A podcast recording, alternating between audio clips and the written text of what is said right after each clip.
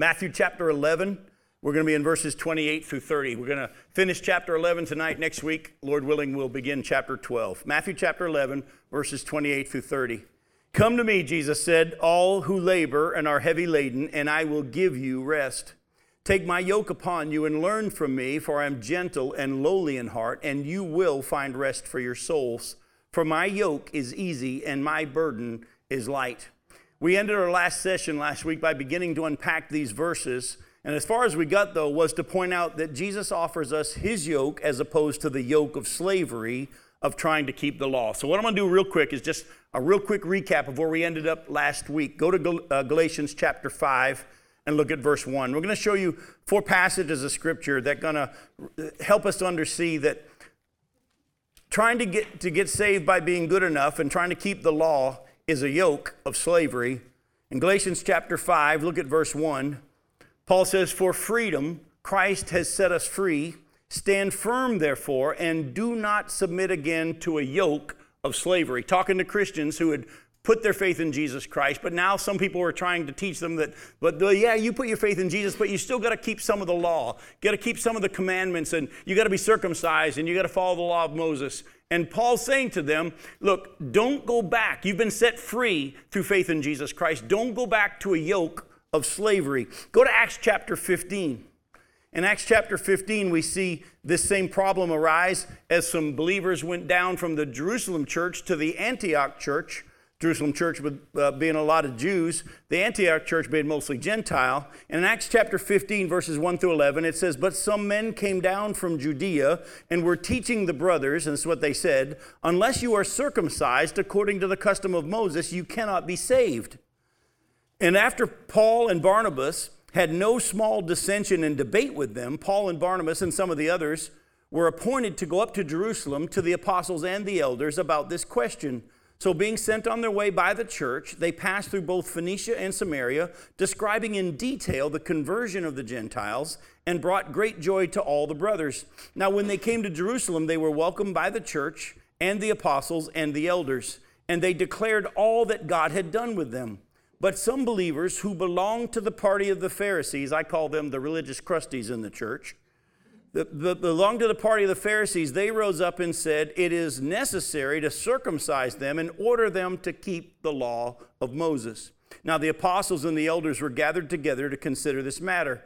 And after there had been much debate, Peter stood up and said to them, Brothers, you know that in the early days God made a choice among you that by my mouth the Gentiles should hear the word of the gospel and believe. And God, who knows the heart, bore witness to them by giving them the Holy Spirit just as He did to us. And He made no distinction between us and them, having cleansed their hearts by faith. Now, therefore, why are you putting God to the test by placing a yoke on the neck of the disciples that neither our fathers nor we have been able to bear? But we believe that we will be saved through the grace of the Lord Jesus just as they will. Again, here we see the scripture describing trying to keep the law as a yoke of slavery. Go to Galatians again. Go to Galatians chapter 3 and look at verse 10. Galatians chapter 3, verse 10, Paul says, For all who rely on works of the law are under a curse.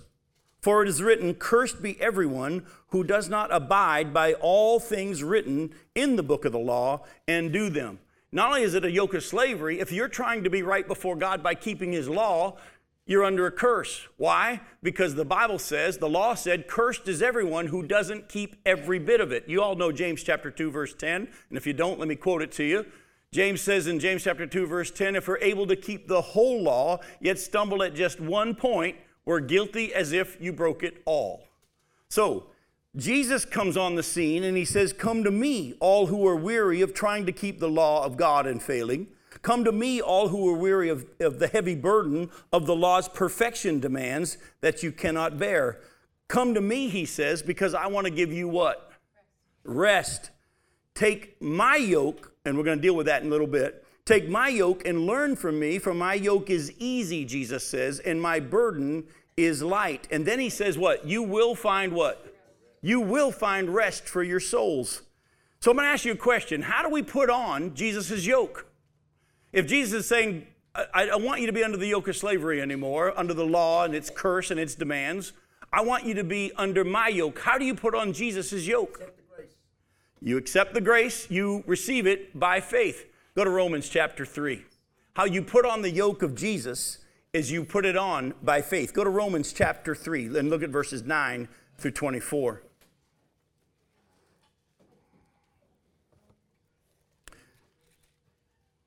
Paul's been laying out that everyone in the world is guilty whether you're Jewish or Gentile. And he says this in verse 9. He says, What then? Are we Jews any better off? No, not at all. For we have already charged that all, both Jews and Greeks, are under sin. As it is written, None is righteous, no, not one. No one understands, no one seeks for God. All have turned aside. Together they have become worthless. No one does good, not even one.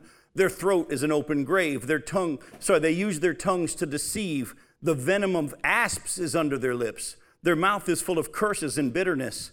Their feet are swift to shed blood, and their paths are ruin. In their paths are ruin and misery, and the way of peace they have not known. There is no fear of God before their eyes. Now, do y'all notice in your Bibles that those verses that I just read to you look a little bit different from the rest of the scriptures?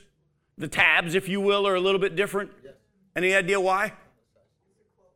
These are all quotes from the Old Testament. Very good. When, when, when they quote from the Old Testament, they do that. So Paul wasn't sitting there saying, oh, I think people are wicked and, and no one's good and, and their throat's an open grave. He's quoting from all the Old Testament passages that have been saying all along that man, in and of himself, is wicked. Eh, eh, don't think that man becomes wicked. We're born that way. It's in our nature. And I've said this before, but I'll remind you if you've had children, you didn't have to teach them to lie. You didn't have to teach them to steal or to, to hit or to bite. It's in us. It's not because of our environment or all this kind of stuff. Adam and Eve were in a perfect environment, and they still sinned. It, it's in us. We'll look at verse 19. Now we know that whatever the law says, it speaks to those who are under the law, so that every mouth may be stopped and the whole world may, help, may be held accountable to God. Now, a lot of people think that only the Jews were under the law because they're the ones who got the law of God. But jump back with me real quick to, to Romans chapter 2 and look at verse 12. In Romans chapter 2, verse 12, it says, For all who have sinned without the law will also perish without the law, and all who have sinned under the law will be judged by the law. For it is not the hearers of the law who are righteous before God, but the doers of the law who will be justified.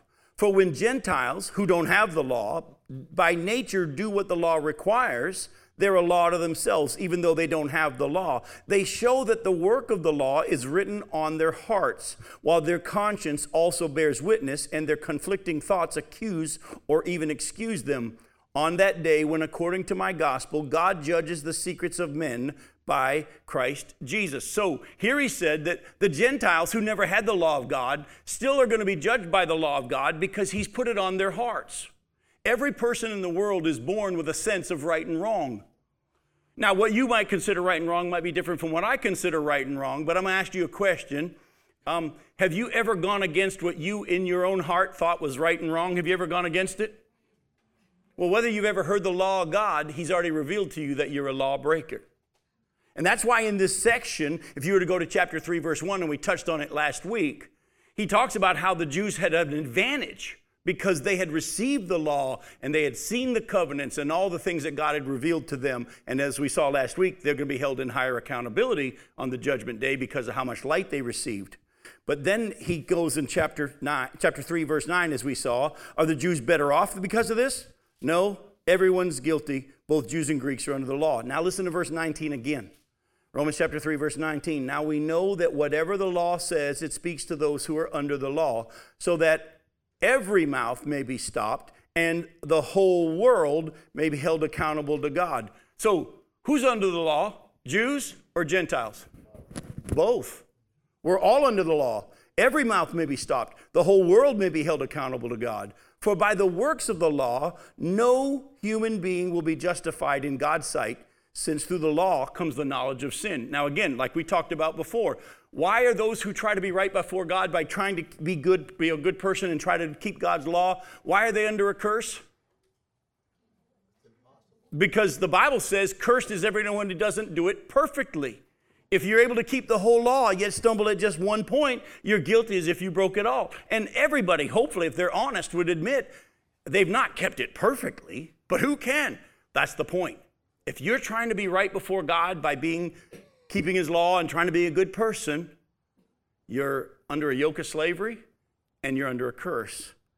But look at verse 21. But now the righteousness of God has been manifested apart from the law, although the law and the prophets bear witness to it. The righteousness of God through faith in Jesus Christ for all who believe. For there is no distinction, for all have sinned and fall short of the glory of God and are justified by his grace as a gift through the redemption that is in Christ Jesus. How do we put on the yoke of Jesus Christ? By faith in believing that what Jesus did was live that sinless life that life that could not be lived by us. He did never sinned. He kept the law perfectly, and then God punished him instead of us, and he rose from the dead by his own power. That's how you come to him by faith. You put on his yoke. We'll go back to Galatians and look at what Paul says in Galatians chapter 3 verses 11 through 14. In Galatians chapter 3, look at verses 11 through 13. Right after that verse that we just read earlier, he says, Now it is evident that no one is justified before God by the law, for the righteous shall live by faith. All right, he's quoting from Hosea. But the law is not of faith. Rather, the one who does them shall live by them. In other words, if you think you're going to be right before God by being good, you're putting your faith in your own works. The one who does them shall live by them. Christ redeemed us from the curse of the law by becoming a curse for us. For it is also written, Cursed is everyone who is hanged on a tree. So that in Christ Jesus the blessing of Abraham might come to the Gentiles as well, so that we might receive the promised Spirit through faith. When we come to Jesus, we put on his yoke by, by faith. Go to Hebrews chapter 3. Look at verses 7 through 19. Therefore, as the Holy Spirit says, today, if you hear God's voice, do not harden your hearts as in the rebellion on the day of testing in the wilderness, where your fathers put me to the test and saw my works for 40 years. Therefore, I was provoked with that generation and said, They always go astray in their heart. They have not known my ways. As I swore in my wrath, they shall not enter my rest. Now take care, brothers, lest there be any of you, uh, that there be in any of you an evil, unbelieving heart, leading you to fall away from the living God. But exhort one another every day, as long as it is called today, that none of you may be hardened by this deceitfulness of sin. For we have come to share in Christ, if indeed we hold our original confidence firm to the end. As it is said, Today, if you hear his voice, do not harden your hearts as in the rebellion.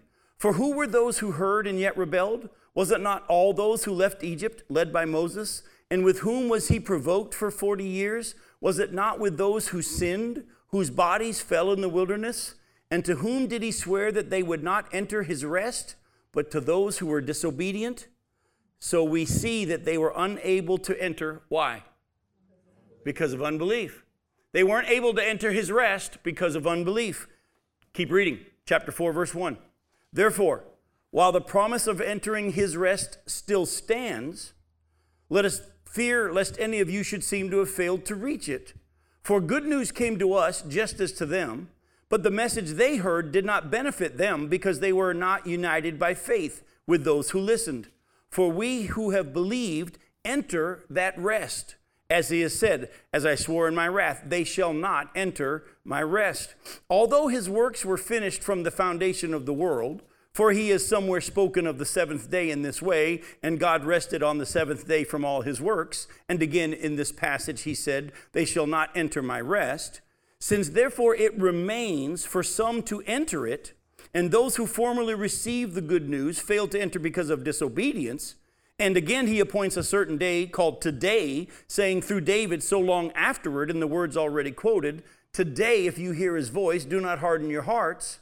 For if Joshua had given them rest, God would not have spoken of another day later on. So then, there remains a Sabbath rest for the people of God. For whoever has entered God's rest has also rested from his works as God did from his. Let us therefore strive to enter that rest, so that no one may fall by the same sort of disobedience. Now, the Hebrew writer goes on and he says, Look, as much as that God offered them rest and they didn't receive it because of unbelief, that wasn't the only rest that was going to be offered.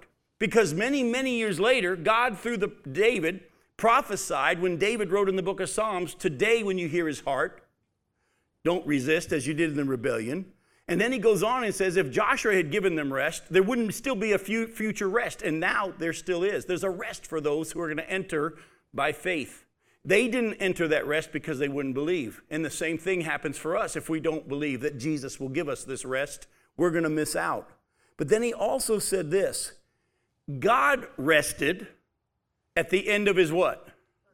At the end of his work. He worked for six days, then on the seventh day, he rested from his works. And then he adds this and he says, All of us who believe in Jesus have rested from our works.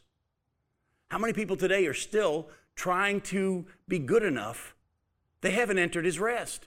Now, I'm going to say, share something with you that I've shared in times past, and I want to make sure I clarify it very well. Because as I travel around the country and have now in this traveling ministry for almost 15 years, I meet a lot of people who are church members. Now, notice I didn't say Christians. They may be, I don't know. But I have over the years talked to a lot of people who have been church members for a long time, and I'll meet with them at church and we'll talk, or we'll go out to dinner before or after. And all the time, I love to ask people as I get with them, if you died today, would you go to heaven? And what is amazing to me is how many people answer with, I hope so.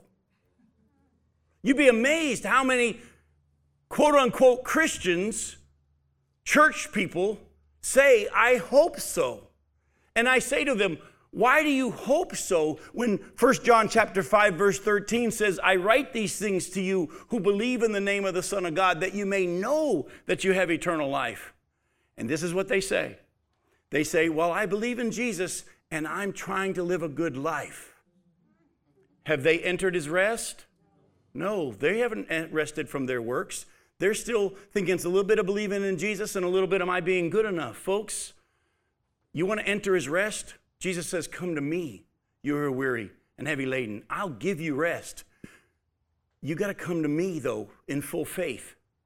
And that's why the Hebrew writer is writing to these Jewish Christians who are thinking about going back to Judaism. And that's why the reading sounds so harsh sometimes. And a lot of Christians try to take the book of Hebrews and teach that you can lose your salvation. As you're going to see later on tonight, uh, if you truly are saved, the Bible says you're guaranteed your inheritance, and the Spirit of God's the one holding on to you. But he has to warn those who are out there thinking that they might be okay, but they're trying to be good enough. And I, as I would say to these people as I talk to them, if you think it's part Jesus and part you, you probably don't have it because you're not resting in Christ. Folks, if you were to ask me that question, if I died today, would I go to heaven? I can look you in the eye, and the answer is yes, but it has nothing to do with how good I've been. It has everything to do with the fact that I put my full faith in what Jesus did. Oh, the cool news is um, his spirit testifies with my spirit that I'm his. He's confirmed it in my heart. I've shared this with some of you. Some of you haven't heard this, but whenever you talk to someone and tell them you know you're going to heaven when you die, there's going to be one or two people that are going to say, Well, how do you know? How do you know? Let me ask you a question. Have you ever had chocolate ice cream? What does it taste like? Okay, you said chocolate, but that doesn't help me any. All right, so if you've had chocolate ice cream, yeah. you know what it tastes like. Yeah. What does it taste like? Exactly. That's the answer, Mark. God has made this rest, this salvation thing in such a way that we know we're saved, but we can't explain it to anybody because God's made it that way on purpose. All we're to do is, if you were to get me to try to find out what chocolate ice cream tastes like, what would you say? Here's the spoon. Try it for yourself. Because you would say, well, it tastes like, you can't describe it. I could try to question whether or not you know, but the only way you get me to know is say, here's the spoon. In the same way, folks, don't try to convince anybody that you know. You say, here's the spoon. His name is Jesus. Try him for yourself. Because those of us who have put our full faith in Jesus and have been sealed by his spirit, who have had his spirit confirmed that we're his children, we've entered that rest. We know that if we die, we're good. I hope there's nobody in here saying, I hope so, when it comes to your death. Put your full faith in Jesus Christ. Come to him. But now, go back to Matthew chapter 11. Listen to what Jesus says in verse 28 again. Come to me, all who labor and are heavy laden, and I will give you rest. Then what does he offer us? No, what's the very next thing he says? Take my what? Now hang on for a second. Didn't we just talk about the fact that the, the law was a yoke of slavery and it was a burden, and if you're under it, you're under a curse? Jesus says, Come to me. I will give you rest, but I want you to take my yoke. Don't miss this. Even though Jesus' yoke is easy and his burden is light, it's still a yoke and a burden. Too many, again, I'm going to put that in quotes, quote unquote Christians, because only God knows where they really are. Too many quote unquote Christians try to receive Jesus by faith just to escape hell, but their lives are lived for themselves and not for the one who died for them. There's a lot of people that think, well, I believe in Jesus, I'm going to heaven when I die, but they don't show any evidence that they've given their life to Jesus. They live for themselves. Let me just share some scriptures that kind of say that if you truly have rested, if you truly put your faith in Christ, He's in charge of what you do in your life, not you. Look at uh, 2 Corinthians chapter 5, verse 15. 2 Corinthians chapter 5, verse 15. Paul says, and he, this is Jesus, he died for all, that those who live might no longer live for themselves, but for him who for their sake died and was raised. Did you catch that? He died for everybody. So that those who do live, who those who enter by faith, would no longer live for themselves, but live for the one who died for them and was raised. Go to Luke chapter 9. Listen to Jesus' own words here. In Luke chapter 9, verses 23 and 24. Jesus said, verse 23 of Luke 9, and he said to all, If anyone would come after me, remember he said, Come to me. If anyone would come after me and come to me, let him deny himself and take up his cross, be willing to die daily, and follow me. For whoever would save his life will lose it, but whoever loses his life for my sake will save it. And he's not just talking about losing your life physically, he's also saying you no longer in charge of what happens in your life. When you come to Jesus, don't lose sight of the fact that it is still a yoke and it's still a burden. We'll deal in a little bit with why it's easy and why it's light. But don't lose sight of the fact that Jesus offers us a yoke as well. We are attached to Him and we're now under His control. By the way, have you ever noticed how many of the uh, Bible writers describe themselves as a slave of Jesus Christ, a bondservant of Jesus Christ? Go to Philippians chapter 3. Philippians chapter 3, look at verses 7 through 19.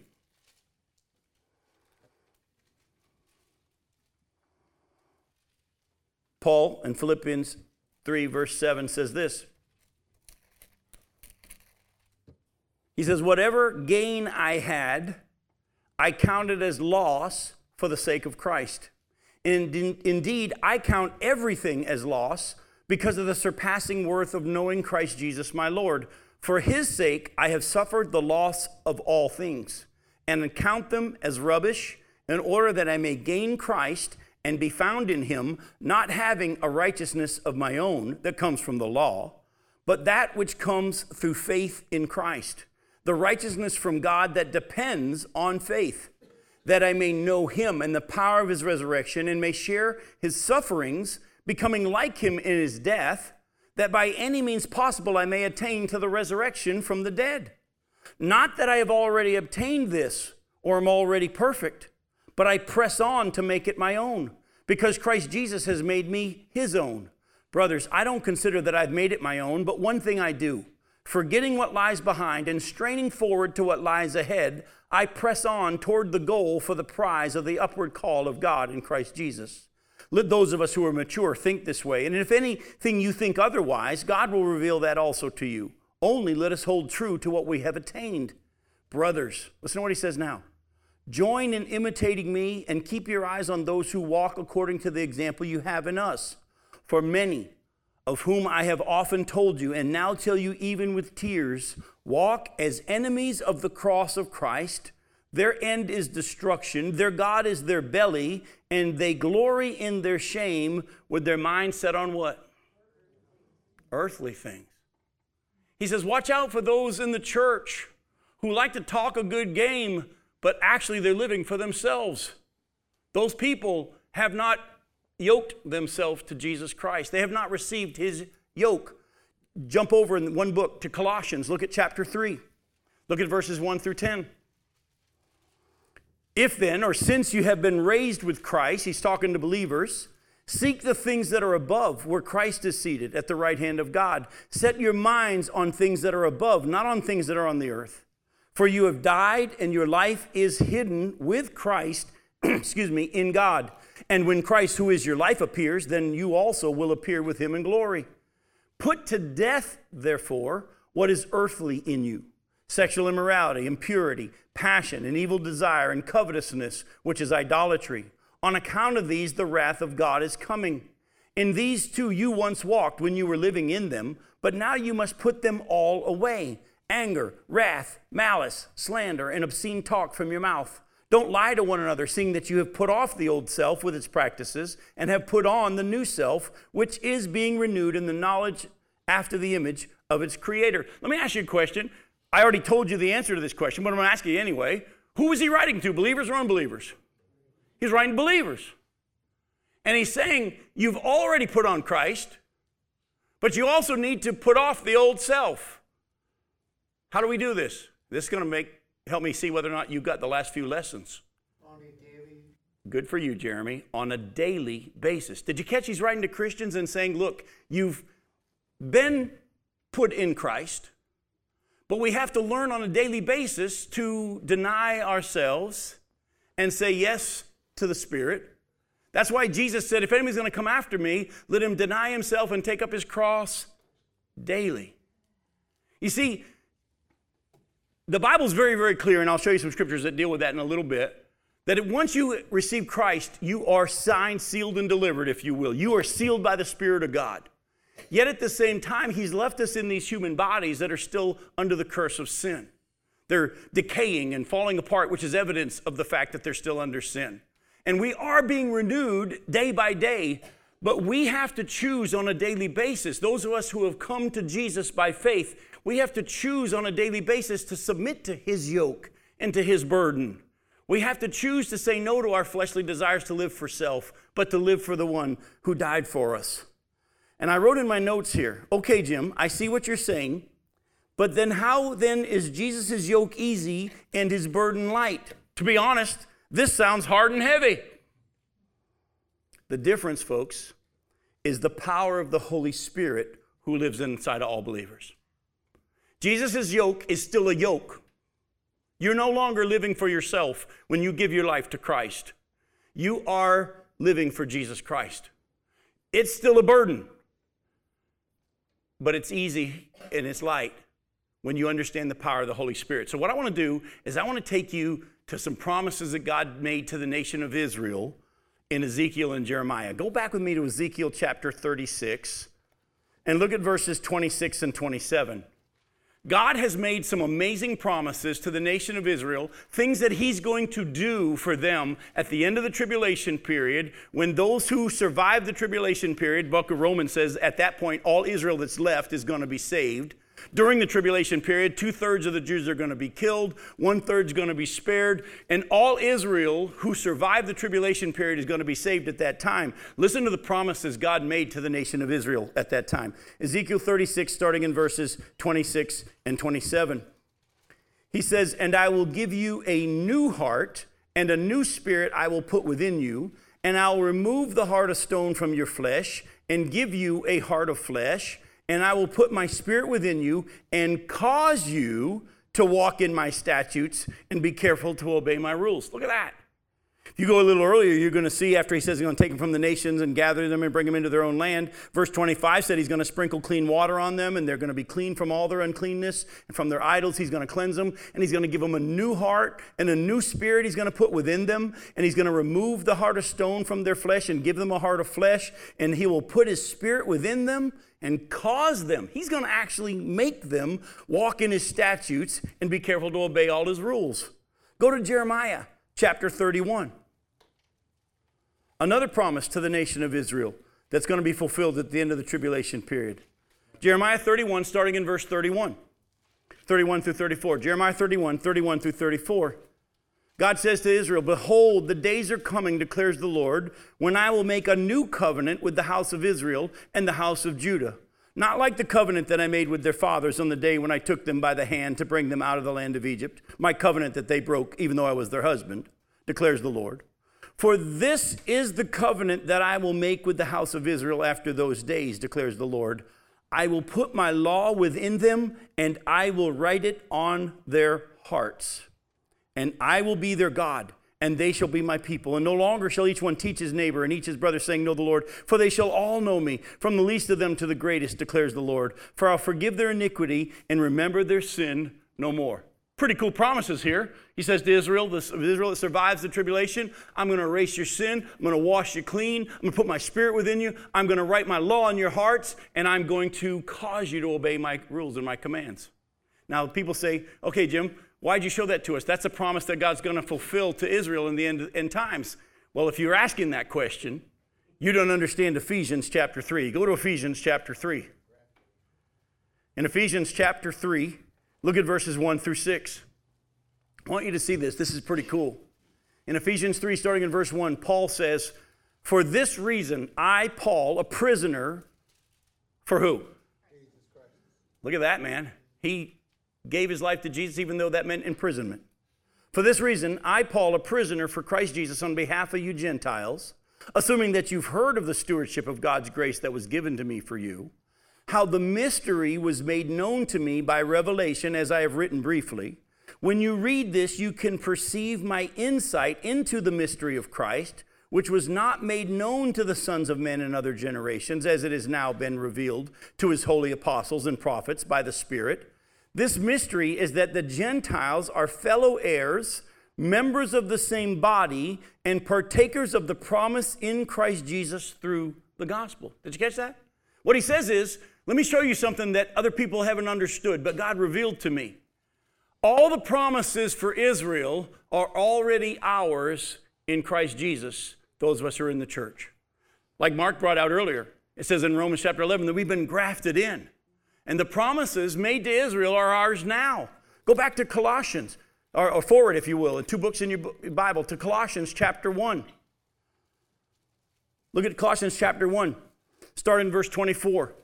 Paul says, Now I rejoice in my sufferings for your sake and in my flesh. I'm filling up what is lacking in Christ's afflictions for the sake of his body, that is the church, of which I became a minister according to the stewardship from God that was given to me for you, to make the word of God fully known, the mystery hidden for ages and generations, but now revealed to his saints. To them, God chose to make known how great among the Gentiles are the riches of his glory, of this mystery, which is what?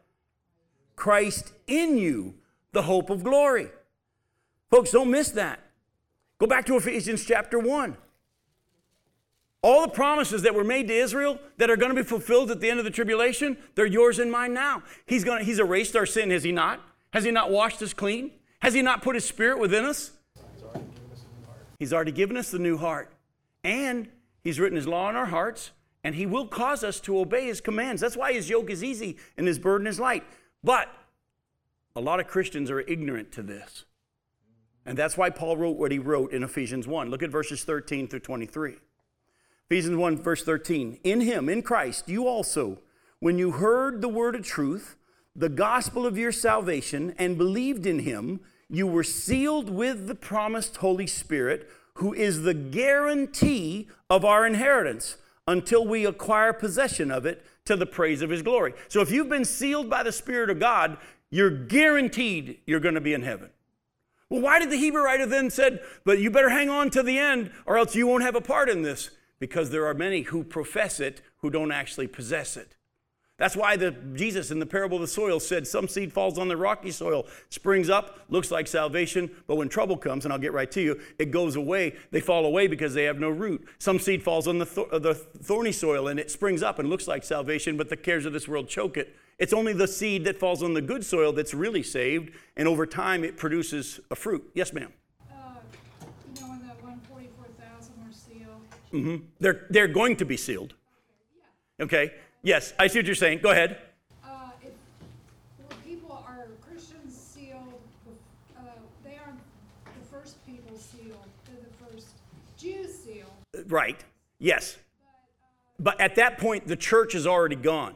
Those of us who have been sealed by the Spirit are going to be raptured prior to the 144,000 getting sealed. Christians be sealed and still sin. The- I'm sorry? How can Christians be sealed and still sin? Christian can still sin. Oh, without question. Oh, yeah, sealed Christian still sins.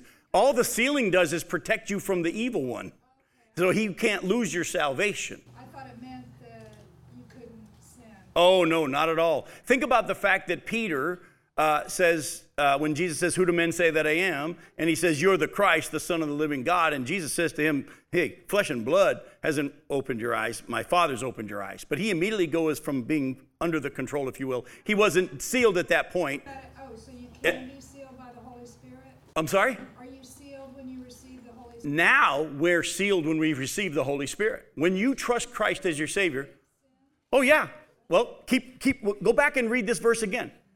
Uh, let me let me. What, do you believe Paul was the guy that wrote this? This is a really good question. Can you be sealed and still sin? Is a great question. Let me ask you this question. The one, Paul wrote Ephesians here, right? Okay. If you remember, also Paul wrote Romans, and in chapter seven he said, "The things I want to do, I don't." Things I don't want to do, I do. And he says, it's no longer me who do it, does it. It's sin living in me. So it's obvious that he's talking about after salvation. There's been a tran- transition, if you will. So as long as we're flesh on earth, we can You're still going to sin. I will put it to you this way, though. If you're truly sealed by the Spirit of God, you will not become sinless, but you will sin less because of. It's right. You will want to sin, and you will, or else he'll just take you out of here. The Bible says there's sin people that, as Christians, who keep sinning, he'll just take them home early. So even after we've sinned, we, and knowingly we've sinned, Yes. You don't lose your salvation. Is working on us to perfect us. Yes. Let's keep reading now. Go back to verse 13, and maybe uh, the- this will answer your question. In Christ, you also, when you heard the word of truth, the gospel of your salvation, and believed in him, you were sealed with the promised Holy Spirit, who is the guarantee of our inheritance until we acquire possession of it to the praise of his glory. For this reason, Paul says, because I've heard of your faith in the Lord Jesus and your love toward all the saints, I do not cease to give thanks for you, remembering you in my prayers, that the God of our Lord Jesus Christ, the Father of glory, may give you the spirit of wisdom and revelation in the knowledge of him, and having the eyes of your hearts enlightened, that you may know what is the hope to which he's called you, what are the riches of his glorious inheritance in the saints, and what is the immeasurable greatness of his power toward us who believe. In other words, my prayer is now that you've been sealed, that you would start to understand, and God would give you revelation and understanding to really start to see all that is now yours because of you being sealed by the Spirit of God. And he then describes this power in verse 20. At the end of verse 19 into verse 20, according to the working of his great might that he worked in Christ when he raised him from the dead and seated him at the right hand in the heavenly places, far above all rule and authority and power and dominion, and above every name that is named, not only in this age, but also in the one to come. And he, God, put all things under Jesus' feet and gave him as head over all things to the church, which is his body, the fullness of him who fills all in all. Another answer to your question, real quick. We're going to chase this rabbit because it's catchable and it's worth, it's worth chasing. Go to James chapter 4.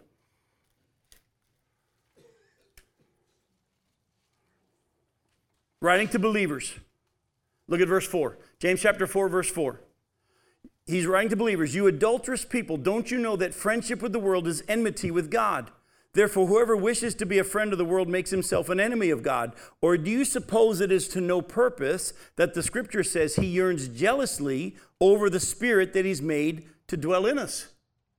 Here he's saying that we can grieve the Spirit and quench the Spirit, but he's not going to take his Spirit from us because once he seals us, we're his. But Christians still sin when we become friends with the world. Then he goes on and says he gives more grace. Therefore, it says, God opposes the proud, but gives grace to the humble. Submit yourselves, therefore, to God. Resist the devil, and he'll flee from you. Draw near to God, he'll draw near to you. Cleanse your hands, you sinners. Purify your hearts, you double minded. Be wretched and mourn and weep. Let your laughter be turned to mourning and your joy to gloom. Humble yourselves before the Lord, and he'll exalt you. He's writing to Christians, and he says, Hey, don't you realize that when you sin, when you actually are friends with the world, you make God jealous because of the spirit that He's put in you?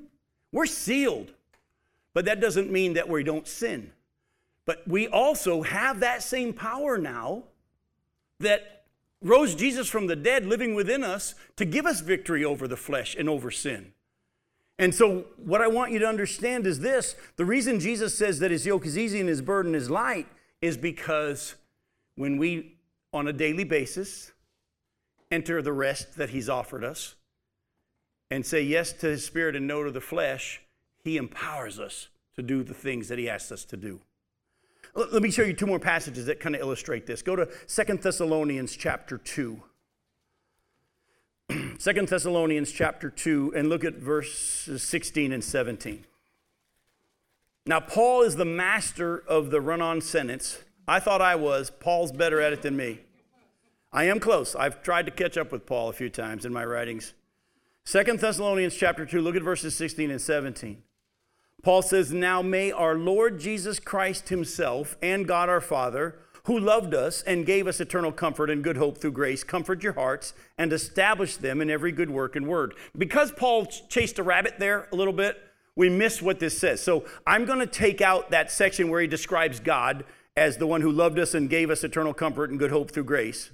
Listen to what he says, taking that out.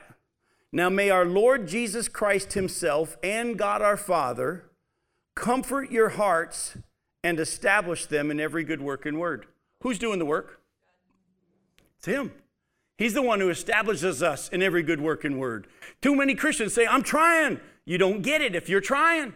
You need to rest from your labor. You don't just rest from your labor in order to get to heaven on a daily basis to let Him live His life through you. You have to realize I have to again say no to my flesh and yes to the Spirit, not to be saved again because I'm sealed, but on a daily basis, now I have to choose to rest in His power to do what it is that He wants me to do, whether it's saying no to sin or other things that we're going to get to in just a second. Keep reading, chapter 3. Look at verses 4 and 5. Paul says in 2 Thessalonians chapter 3 verse 5, "And we have confidence in the Lord about you that you are doing and will do the things that we command. May the Lord direct your hearts to the love of God and to the steadfastness of Christ." Folks, the promises for Israel are ours now. We have his spirit within us and he'll cause us to act and to, to move he'll move us to, to obey his statutes. He's written his law in our hearts, but we have to daily choose to deny our flesh and say yes to the Spirit. You don't have to get saved again every day. You've already been sealed and you've, been de- you've gotten that deposit guaranteeing your inheritance. But now on a daily basis, that's why Paul said, after hearing of your faith and your love for the Lord, love for each other, my prayer is that God would open your eyes to the hope to which He's called you, this great inheritance that we have, and the awesome power available for us who believe. Jesus' yoke is easy and his burden is light because it is Jesus himself through the power of the Holy Spirit who will empower us to do the work that He has for each of us to do. By the way, did you know that's how Jesus lived? While He was on the earth, even though He was God, He did nothing of His own power. He could have, but He didn't. He took the role of a servant. He emptied Himself and submitted Himself on a daily basis to the Father. Could He have done things on His own power? Definitely. That's why he was tempted in the wilderness when Satan says, Turn these stones to bread, or jump off the pinnacle of the temple. These are things he could have done. It wouldn't have been a temptation if he couldn't do it. But these are things he could have done, but he chose not to live in his own strength, but he chose to submit himself to the Father. Go to John chapter 14, look at verses 8 through 10. In John chapter 14, look at verses 8 through 10. Philip says to him, says to Jesus, Lord, show us the Father, and that is enough for us. And Jesus said to him, Have I been with you so long, and you still don't know me, Philip? Whoever has seen me has seen the Father. How can you say, Show us the Father? Do you not believe, listen closely, that I'm in the Father and the Father is in me? The words that I say to you, I do not speak on my own authority, but the Father who dwells in me does his works. Jesus himself lived this way that he wants us to live. On a daily basis, he submitted himself to the Father and the Father's will. And he only spoke what the Father had him speak by the Father's power and by the Father's authority. And whatever he did wasn't him doing it, but the Father doing it through him. We're in chapter 14. Go to verses 15 through 20 now. Listen to this awesome promise. Remember how I read how Jesus said, I'm in the Father and the Father's in me? In John chapter 14, verse 15, Jesus says, If you love me, you're going to keep my commandments, and I will ask the Father, and he'll give you another helper. That word another is another of the same kind in the Greek, just like me.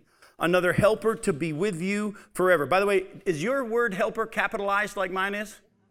I wonder why. Because it's God to be with you forever, even the Spirit of truth, whom the world cannot receive because it neither sees him nor knows him, but you know him, for he dwells with you and will be in you. I'm not going to leave you as orphans. I'm going to come to you, and yet a little while, and the world will see me no more, but you will see me. And because I live, you also will live. And in that day, you will know that I'm in my Father, and you're in me, and I'm in you. Go ahead the Holy Spirit is God. It, there's the Father, the Son, and the Holy Spirit. They're all one God. But it, they manifest themselves in three different forms, if you will. Three different persons is the better way to put it. So that's why Jesus says, I'm going to ask the Father, and He's going to send you the Holy Spirit. And in that day, you're going to realize that I'm in you. So is God the Father in us, or is Jesus in us, or is the Holy Spirit in us? The answer is yes. It's all the same, but He has different roles, if you will. It's all one God. Now, here's the cool thing we now, on a daily basis, have the ability to live like Jesus if we choose to, by faith, let Him live His life through us. And it's such a cool thing when you start to learn how to do it because you actually start to realize, well, that wasn't me. Where did that come from? And you start to sense and experience the power of God. That's why in, in uh, 1 uh, Peter chapter 4, you don't have to turn there, verses 10 and 11, it says, Whoever speaks, uh, use whatever gift you have to, to, to serve one another. And whoever speaks is one speaking the oracles of God. And whoever serves with the strength that God provides, so that in everything God may be glorified. So I want to go even deeper, though, in the time we have left. We only have 10 minutes left in our study. And right now, I'm going to try to cover something that usually takes me two hours. But God gave the grace last night, and He'll give the grace again tonight. Since coming to Jesus by faith and resting from our works is how we put on the yoke of Christ, and it requires submission to Him. This is why, like I said earlier, many of the authors of the books of the Bible describe themselves as slaves or bondservants of Jesus Christ. I want to take you even deeper. Not only do we surrender ourselves to Him in holy living, we also surrender our plans and goals for our lives and we submit to the plan and the purpose for which He has saved us and He wants to use us. Some Christians only get as far as they think that being a Christian is spending all your time trying to let Jesus give you victory over sin. I hurt for you if that's as far as you get in your walk with Christ. You've already been saved, and we still do struggle with sin, like you point out.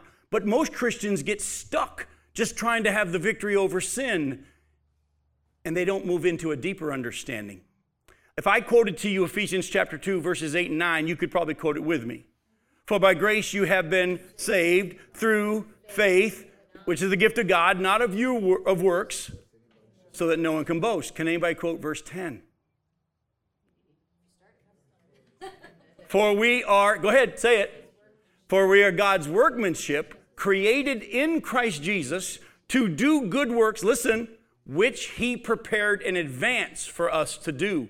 Not only did God save you so that you would go to heaven and enter his rest that way, not only did he save you so that his spirit would come inside of you and give you victory over sin, he, before he saved you, had a purpose and a plan for why he saved you.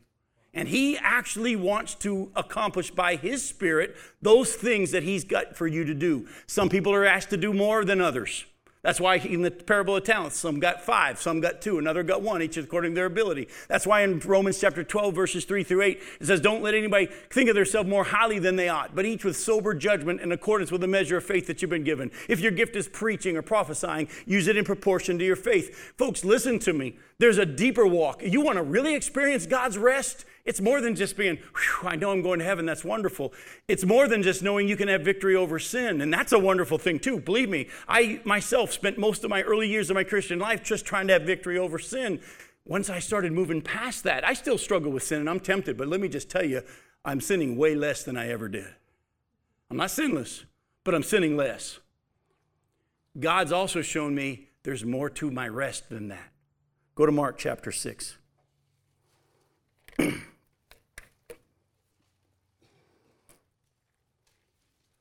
In Mark chapter 6, look at verses 7 through 9. And he, this is Jesus, he called the twelve and began to send them out two by two, and he gave them authority over the unclean spirits. Now he charged them to take nothing for their journey, except a staff, no bread, no bag, no money in their belts, but to wear sandals and not to put on two tunics. Now, Hang on for a second. If you remember back in Matthew 10 in our study, when Jesus sent out the 12 two by two, he sent them out on journeys that were going to take days and weeks and months. He's going to go from town to town and village to village. And whenever you go, let your peace go out. If it's received, stay. If not, move on. This was going to take them a while. Don't you think they're going to get sweaty? Don't you think they're going to get hungry? But he says to them, if You got a walking stick? That's fine. You got sandals? That's good. Listen closely. You cannot bring any money. Don't bring any money. Don't bring a bag and don't bring any food and don't bring a change of clothes. What was he trying to teach them? Dependence on him. Watching, go out to do what he's asked you to do, watching him provide. That's why Jesus, when he went from John 14, where he talked about how the Spirit's going, the helper is going to be in us, in chapter 15, he teaches on abiding and he says, Apart from me, you can do nothing. He sent him out on trips that were going to take days, weeks, and months. And he said, intentionally, don't bring anything. Watch what I do. Chapter 6, look at verse 30. The apostles returned to Jesus and told him all that they had done and taught. Did they learn the lesson? No, they didn't get it. And he said to them, Come away by yourselves to a desolate place and what? Rest a while. Now, if you know the story, this is the story of the feeding of the 5,000. They get in the boat. The disciples hear the word rest and they're thinking hammock. But the Bible says as they get in the boat and they start heading to the other side of the lake, the crowd of people sees where they're going, they recognize where they're going, and they all run around the lake and get there ahead of them. So when by the time Jesus and the disciples get there, the crowd's already there. Jesus begins to teach them. And then the disciples finally come at the end of the day and they say it's late in the day, send them away so they can get something to eat. And Jesus says something very interesting. He says, You feed them. Now, let me ask you a question. Did Jesus intend for them to get a little break, but he didn't know the crowd was going to be there? Of course he did. There's nothing that he doesn't already know. He's omniscient, he's God. He knew the crowd was going to be there. Then why did he offer them rest? Uh, you're going to see that rest is not what we think it is. Rest does not come when you get a sabbatical. Rest does not come when you get a vacation or a nap. Please don't hear me wrong. I think naps are awesome. I'm good at naps. I've actually learned that naps are valuable. I nap almost every day at some point, short, long, whatever, depending. It's a great thing. Jesus slept in the boat. I'm good with that. If Jesus can nap, I'm nap. But rest does not come when you stop doing things. Rest comes, listen, and I'll illustrate it to you from this story and others. Rest comes when you find out what it is that Jesus has got for you to do and you do it with His power. You do only what He's got for you to do. Take my yoke upon you, not the yoke of the nominating committee, not the yoke of other church members who think you ought to be doing some things, but take the yoke that Jesus has for us. Some are five, some are two, some are one. And when you realize what it is that God has gifted you to do, He's given us all different gifts and abilities, and you do what He's asked you to do by His power, you're resting. And I can tell you right now, I'm resting right now. Why? Because I'm doing what He's asked me to do, and I ain't thinking about Jim. I'm trusting in Him. Now, when I first started preaching, I didn't rest. When I first started preaching, I would study and pray and prepare, which I still do. I mean, I still got notes. But I would always be panicked about how good I was going to do. My poor wife, for I don't know how many years, every Sunday I'd drive, drive home from lunch and say, How did I do?